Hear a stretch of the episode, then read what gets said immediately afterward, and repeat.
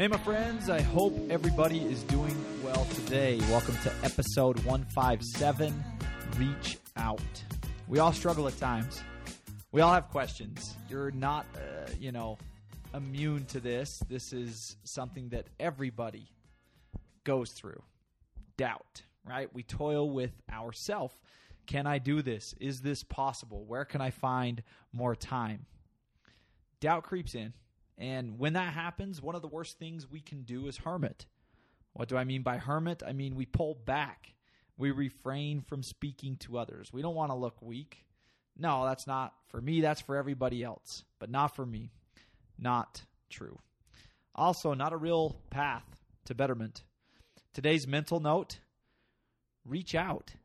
One of the best questions we can ask when we are in times of struggle and doubt is who can help me? Who has skills in the areas I'm lacking? Who provides me with great energy? Who is really good at helping me recalibrate? Answers you don't have right now, they exist. Accept that truth. They exist and they exist somewhere and with someone, but you've got to work for them. Today's mental note is a simple reminder that reaching out is part of the process. You'll never find an answer to a question you don't ask. You'll never learn the tools and tricks of the trade if you don't proactively seek out those who have already cultivated them. Ignorance is not bliss. Reclusiveness is not bliss. Misery loves the company or loves company and the company of oneself and others who are stuck in that same chasm.